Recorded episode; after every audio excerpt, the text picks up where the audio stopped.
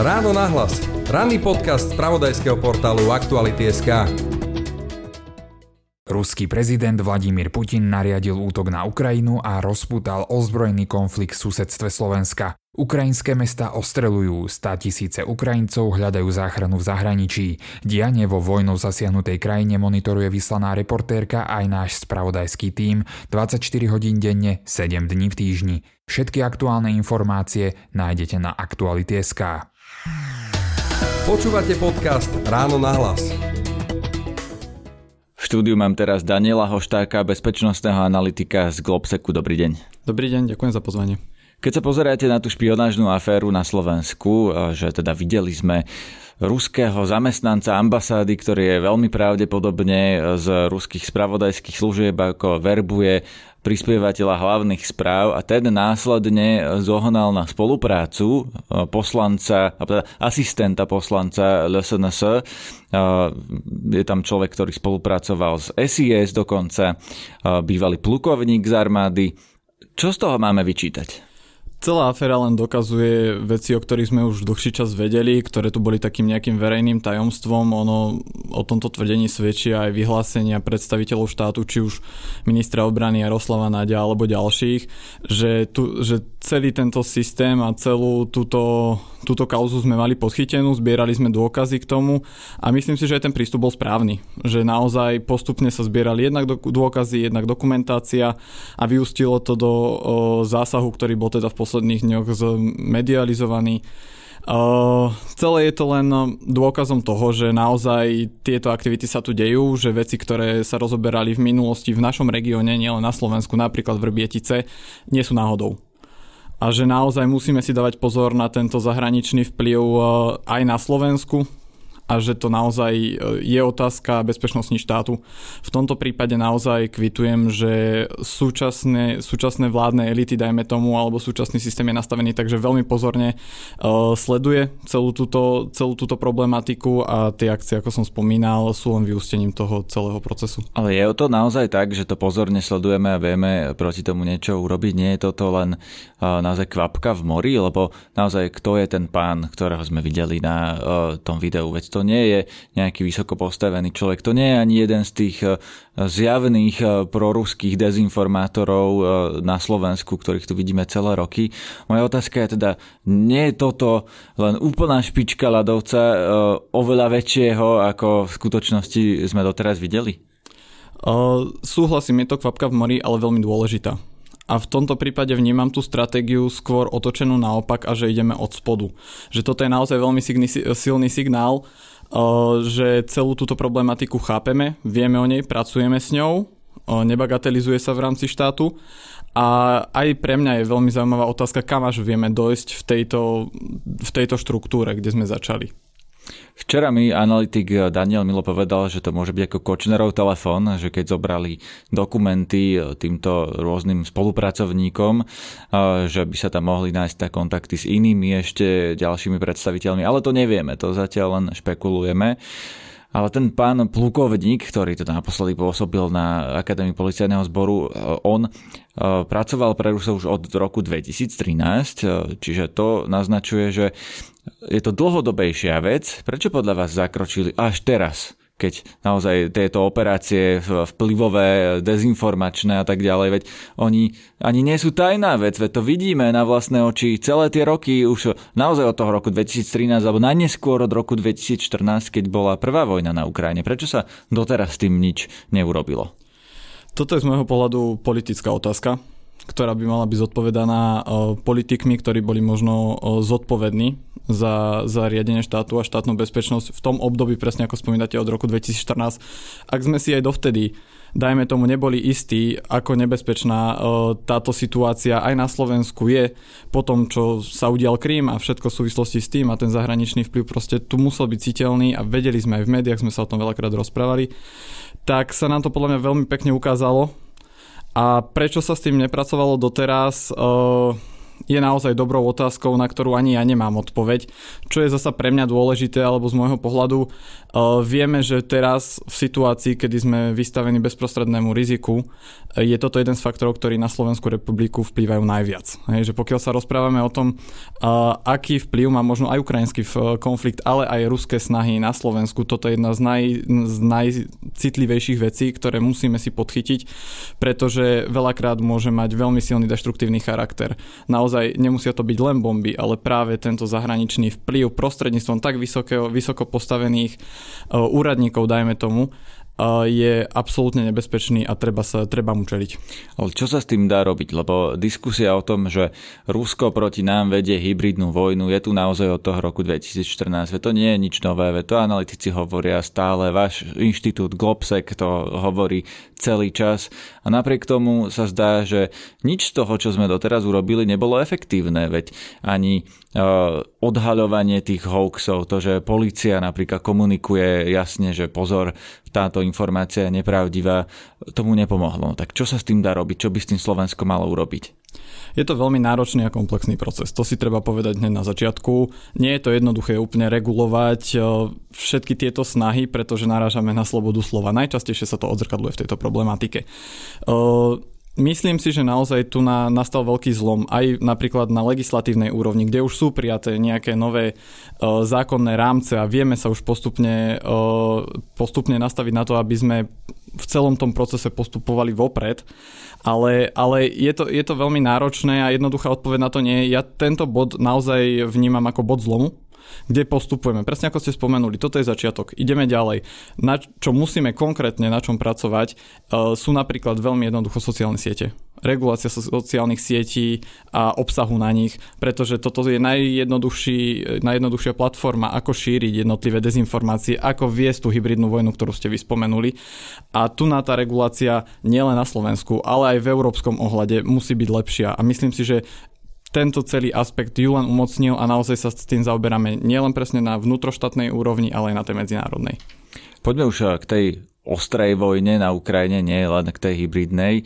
Ako čítate tú vojenskú situáciu tam teraz? Lebo generál Petr Pavel mi povedal tento týždeň, že tá vojna je v akomsi pate, že ani jedna z tých strán nedosiahne to, čo chcela.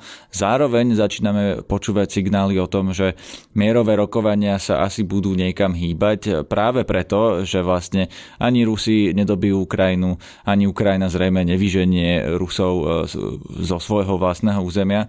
Takže zrejme obe strany budú dotlačené to situáciou k tomu, aby našli nejaký kompromis. Čítate to rovnako a aký by mohol byť ten kompromis? Čítam to absolútne rovnako. Musíme si uvedomiť, že sme naozaj 21. deň od začiatku invázie kde ten ruský plán bol absolútne iný. Naozaj, už máme, už máme zdroje, už máme vyjadrenia ruských vojakov, máme potvrdené naozaj, že išli do toho s tou víziou, že Ukrajinu veľmi rýchlo oslobodia v tom ich slovníku a že teda ich tam pomaly budú vítať občania. Ten moment je absolútne iný. Prišli na, na územie, kde proste okrem vojenských zložiek aj civilisti sú ochotní položiť život za to, aby ubranili každúšky centimeter.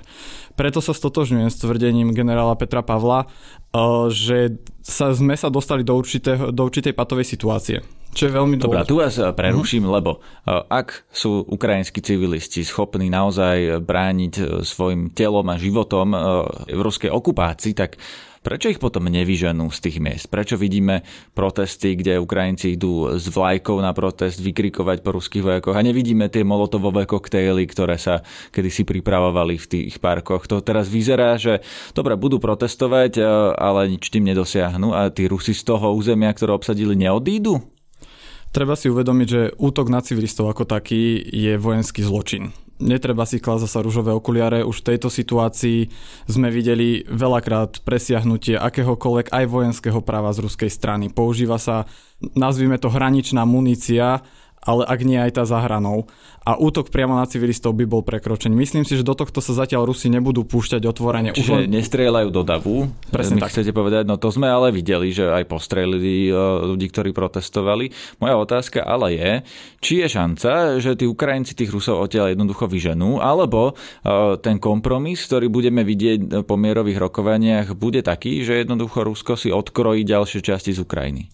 Ten kompromis sa rodí to si treba uvedomiť. E, je teraz veľmi náročné predikovať, že ktorý bude ten výsledný. Ale už teraz vieme, že naozaj tá prvotná vízia Ruskej federácie s tými všetkými denacifikáciami a ostatnými bodmi nebude kompletne splnená. Čiže kompromis musí, sa určite bude rodiť. E, na stole samozrejme je scenár, že z Ukrajiny niektoré časti budú určitým spôsobom odkrojené. Určite Ukrajina ako taká sa bude byť o každúčky centimetr svojho územia, ale už aj prezident Zelenský upustil pri uh, mierových rokovaniach z niektorých nárokov, ktoré mali, ktoré napríklad sa momentálne týkajú uh, ich členstva v Severoatlantickej aliancii, ale aj ďalej. Už naozaj s takým triezvým pohľadom sa treba pozrieť na to, čo vieme urobiť spoločne a kde nájsť tú spoločnú reč. Čiže, aby som priamo odpovedal na tú vašu otázku, určite nepredpokladám, že by teraz Rusi pritlačili a po, po, začali útočiť priamo na civilné ciele, iba čisto na civilné ciele, aby, aby nejak tak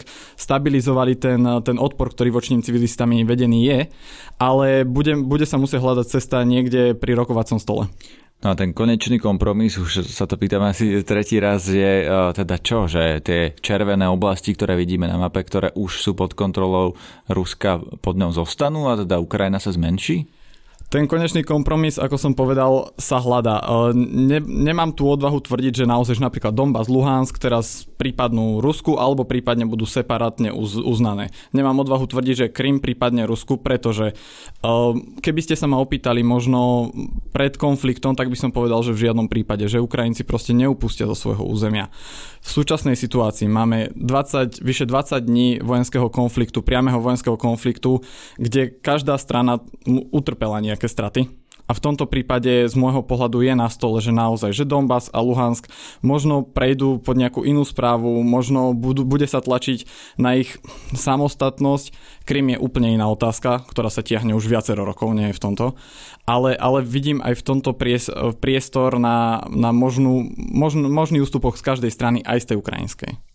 Čo je podľa vás Putinov konečný cieľ v tomto? Je zjavné, že na Ukrajine nedosiahol ten cieľ, e, ten krátkodobý vymeniť vládu a podmaniť si celú krajinu, ale e, čo je jeho e, konečná hra v preklade do Slovenčiny, že čo vlastne chce dosiahnuť? Čo je to? Väčšie mocenské postavenie Ruska, dominanciu nad ostatnými národmi Európy, alebo len nad Ukrajinou, alebo len nad svojimi susedmi?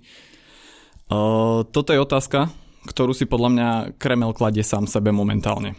Keď sa na to pozrieme optikou z predvojny, tak ten cieľ bol úplne iný.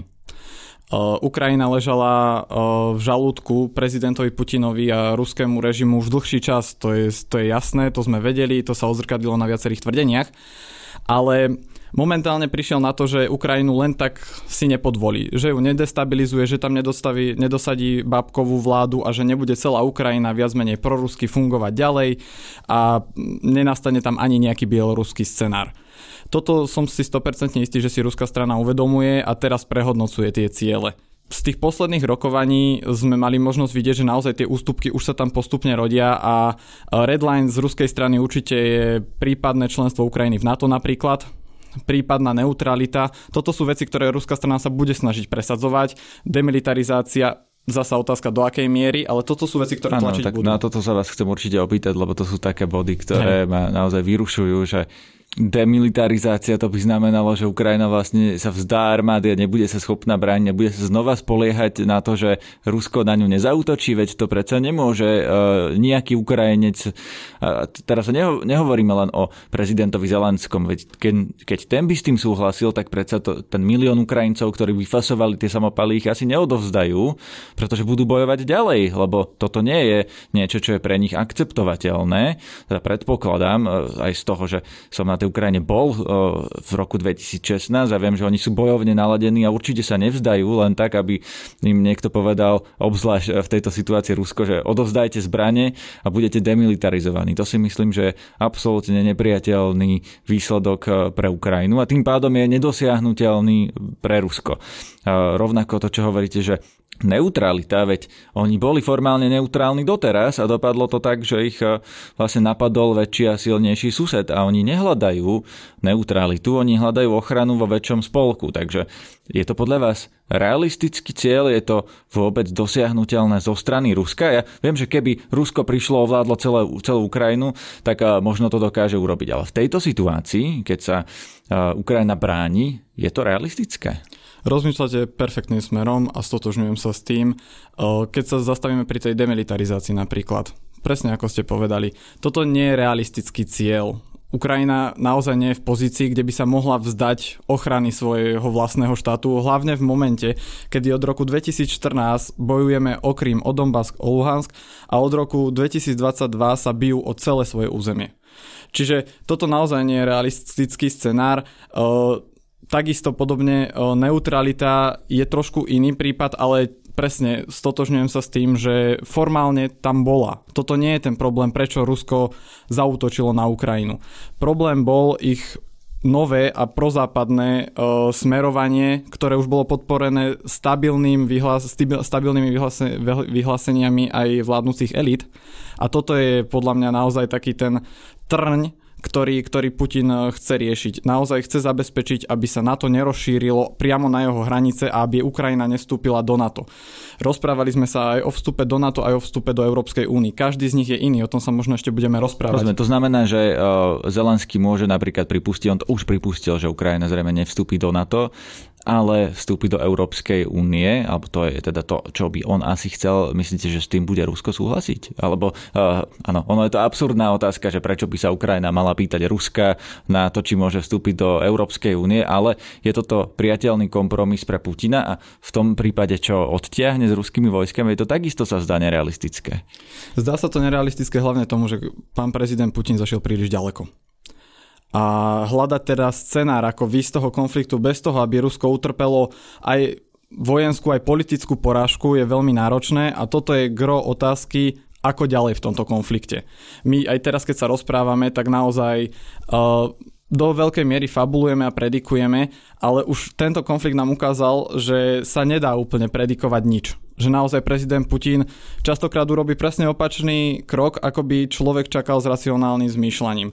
Chcem tým povedať, že Presne, tam som mieril aj môjim predošlým vstupom. Pán prezident Zelenský už sám uznal, že to NATO momentálne je nerealistické. A toto je jeden z ústupkov, ktorý Ukrajina je ochotná urobiť. Pritom vieme, že pred konfliktom bolo NATO kľúčovým cieľom Ukrajiny. A zasa naopak NATO na svojom samite už v roku, myslím, 2008 a potom v roku 2018 potvrdilo, že Ukrajina by sa raz mala stať členským štátom NATO.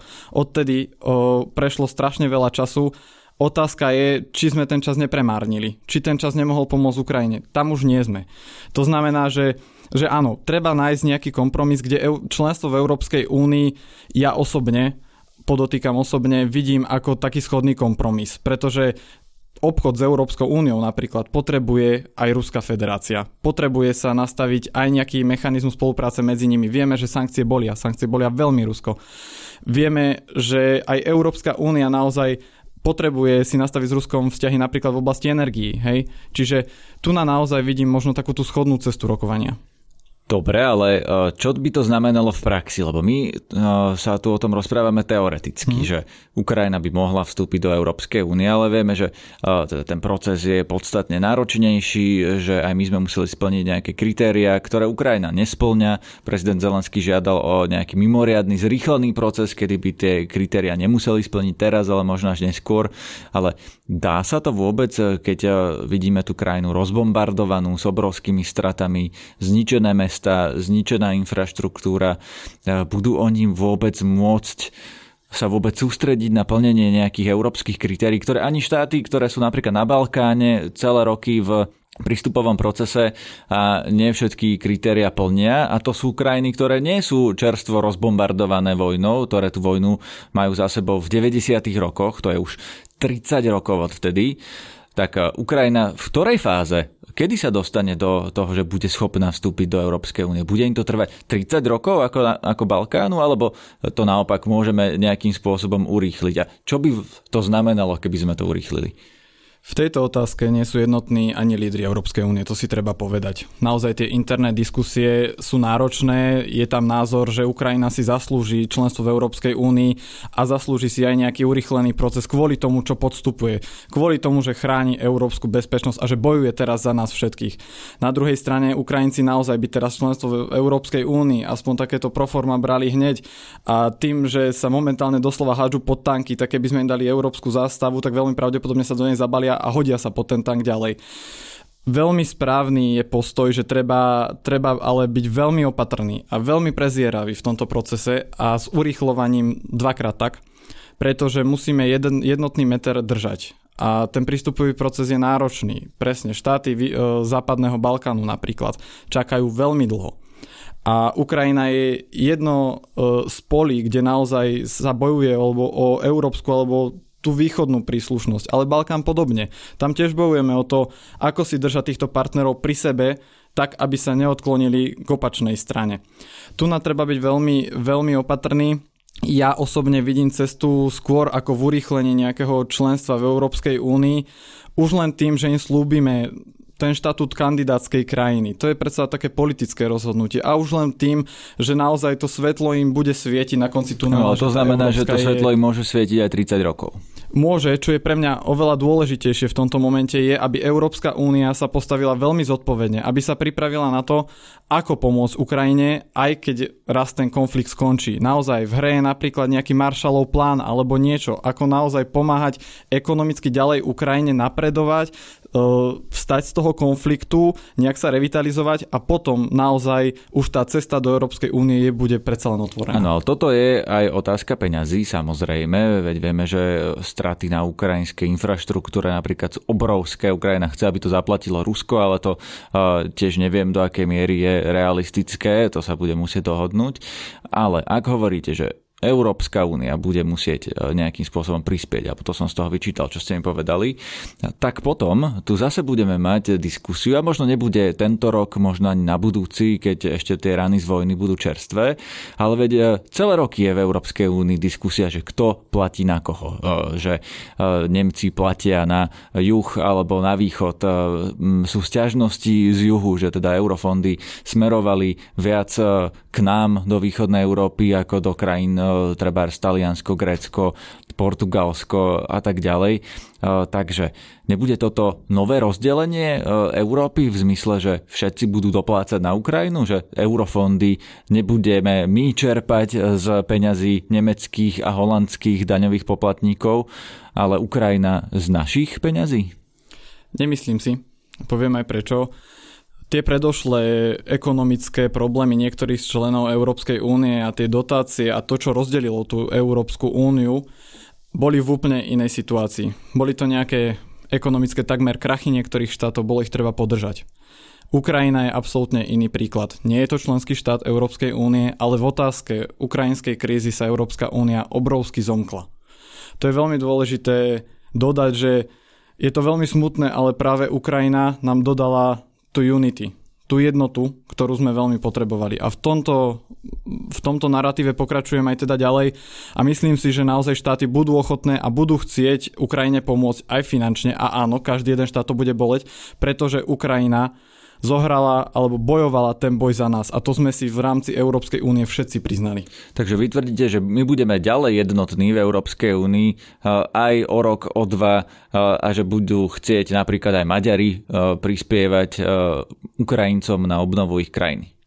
To by bolo veľmi rúžové. Rád by som bol, keby to bolo tak, že priamo bez problému to pôjde a všetci budeme ďalej jednotní v tom postupe prispievať. Samozrejme pri peniazoch a najmä v rámci Európskej únie je to veľa hlav, veľa iných názorov, veľa iných ekonomických situácií. A bude to, na roko- bude to závisieť na rokovaniach. Ak nám niečo ukrajinská kríza ukázala, tak nám ukázala, že silní sme len keď sme spolu. Ako náhle sme každý sám, tak je to obrovský problém a nie sme v takom svete, ako sme si predstavovali, nie sme v tom bezpečnom svete, kde máme bezpečnosť garantovanú len preto, že svetové vojny sú už ďaleko. A ja chcem dúfať a chcem veriť, že naozaj lídry Európskej únie budú spoločne postupovať ďalej tak, aby Ukrajine vrátili to požičané, čo za nás momentálne vybojovala. Otázka je potom, či tomu e, všetci lídry Európskej únie rozmajú rovnako, lebo ten šok e, z vojny, ktorý, ktorá teraz zrazu nastala, e, ja chápem, že ten má ten jednotiaci prvok. Moja otázka je skôr, ako dlho to vydrží, pretože už sme videli aj Viktora Orbána, ktorý napríklad povedal, že on nebude posielať zbranie Ukrajine, lebo on si vlastne chce zachovať aj dobrý vzťah s Putinom a s Ruskom. Takýchto hráčov v Európe je viac, ktorí majú na to teda rôzne pohľady. Slovenská opozícia má má na to iný pohľad, najmä ak berieme do úvahy Roberta Fica napríklad, ak by ten bol znova vo vláde, tak asi sa nedá očakávať, že ten konsenzus vydrží napríklad aj z našej strany. Rovnako sú rôzne sily v rôznych krajinách Európskej únie. Stačí si predstaviť, že by Marine Le Penová vyhrala voľby vo Francúzsku a hneď by to vyzeralo inak. Preto sa vás pýtam, či toto naozaj vydrží, alebo e, si myslíte, že toto bude otázka, o ktorej sa tu budeme rozprávať ešte o niekoľko rokov e, s podstatne rozdelenejšou spoločnosťou? Ťažko povedať. Samozrejme, ja určite nie som osoba, ani, ani my tu spoločne netrafíme ten scenár, aký ďalej bude. Čo by som ja rád počiarkol je, že my v tomto momente ešte nie sme totiž. My nevieme, ako dlho bude trvať konflikt na Ukrajine. Tie prognózy naozaj hovoria o tom, že ho nevyriešime tak rýchlo, že sa bavíme minimálne o mesiacoch, ak sa nebavíme o rokoch. A v tom momente, že Ukrajine už len pomáhame vstať z toho konfliktu, nie sme. A toto je ten priestor, kedy si my presne budeme musieť nastaviť tieto procesy. 20 dní od začiatku konfliktu už sme sa o tom začali rozprávať, ale momentálne na stole je úplne niečo iné. Momentálne potrebujeme zastaviť palbu na Ukrajine. V tom sme jednotní, samozrejme. Stotožňujem sa s tým, čo ste povedali. Vnútorné názory sú rozdielne už len v rámci Slovenska a nehovorím len o tom politickom spektre, ale aj v rámci spoločnosti. Samozrejme. Takisto je to v celej Európskej únii ale, ale momentálne musíme riešiť úplne inú otázku. A keď sa vrátim k tomu, čo ste sa ma pýtali, naozaj chcem veriť, projekt Európskej únie je o tej jednote. O tom, že naozaj konáme spolu, síce iný, ale spolu. A v tom prípade chcem veriť, že naozaj ten spoločný, e, spoločný jazyk sa nájde a nájdeme stratégiu, ako Ukrajine pomôcť aj po konflikte. Momentálne však je oveľa dôležitejšie hľadať stále kompromis v tom, ako Ukrajine čo najviac ekonomicky aj vojensky pomáhať už teraz, počas toho konfliktu, keďže nemôžeme tam ísť a nemôžeme jej pomôcť priamým zásahom. No a posledná otázka sa bude týkať presne tohto, čo ste povedali, že ako jej dokážeme ešte viac pomôcť, lebo Zjavne sa mnohé európske štáty zdráhajú úplne odstaviť ten plyn a ropu. My vlastne posielame peniaze do Ruska a to pomerne veľa každý deň, čím vlastne financujeme ten Putinov režim a v podstate sprostredkovania aj tú vojnu. Generál Pavel mi tento týždeň povedal, že on by ten plyn a ropu okamžite vypol a zakázal, ale iba dočasne, kým sa bude na, kým budú ruskí vojaci na Ukrajine stále strieľať. A v v tom prípade by Rusko malo aj motiváciu skončiť tie boje a malo by ju ekonomickú a okamžitú. Prečo sa toto nedeje? Prečo sme vlastne takí úzkostliví v Európe ohľadom tejto odstávky? Boris Johnson to spravil hneď, Nemecko to nechce urobiť, viaceré ďalšie krajiny sa zdráhajú. Prečo je to tak? Takto začnem tým, čím vieme pomôcť Ukrajine momentálne. Určite sú to ďalší balík sankcií. Ono sa zdá a tie sankcie aj v očiach verejnosti už vyzerajú byť nejaký proforma nástroj. Nie je to tak. Sankcie veľmi bolia. Takisto musíme pokračovať vo vojenskej podpore Ukrajiny, musíme im dodávať všetko, čo potrebujú na to, aby, aby naozaj sa brániť mohli. Náš systém S-300 napríklad?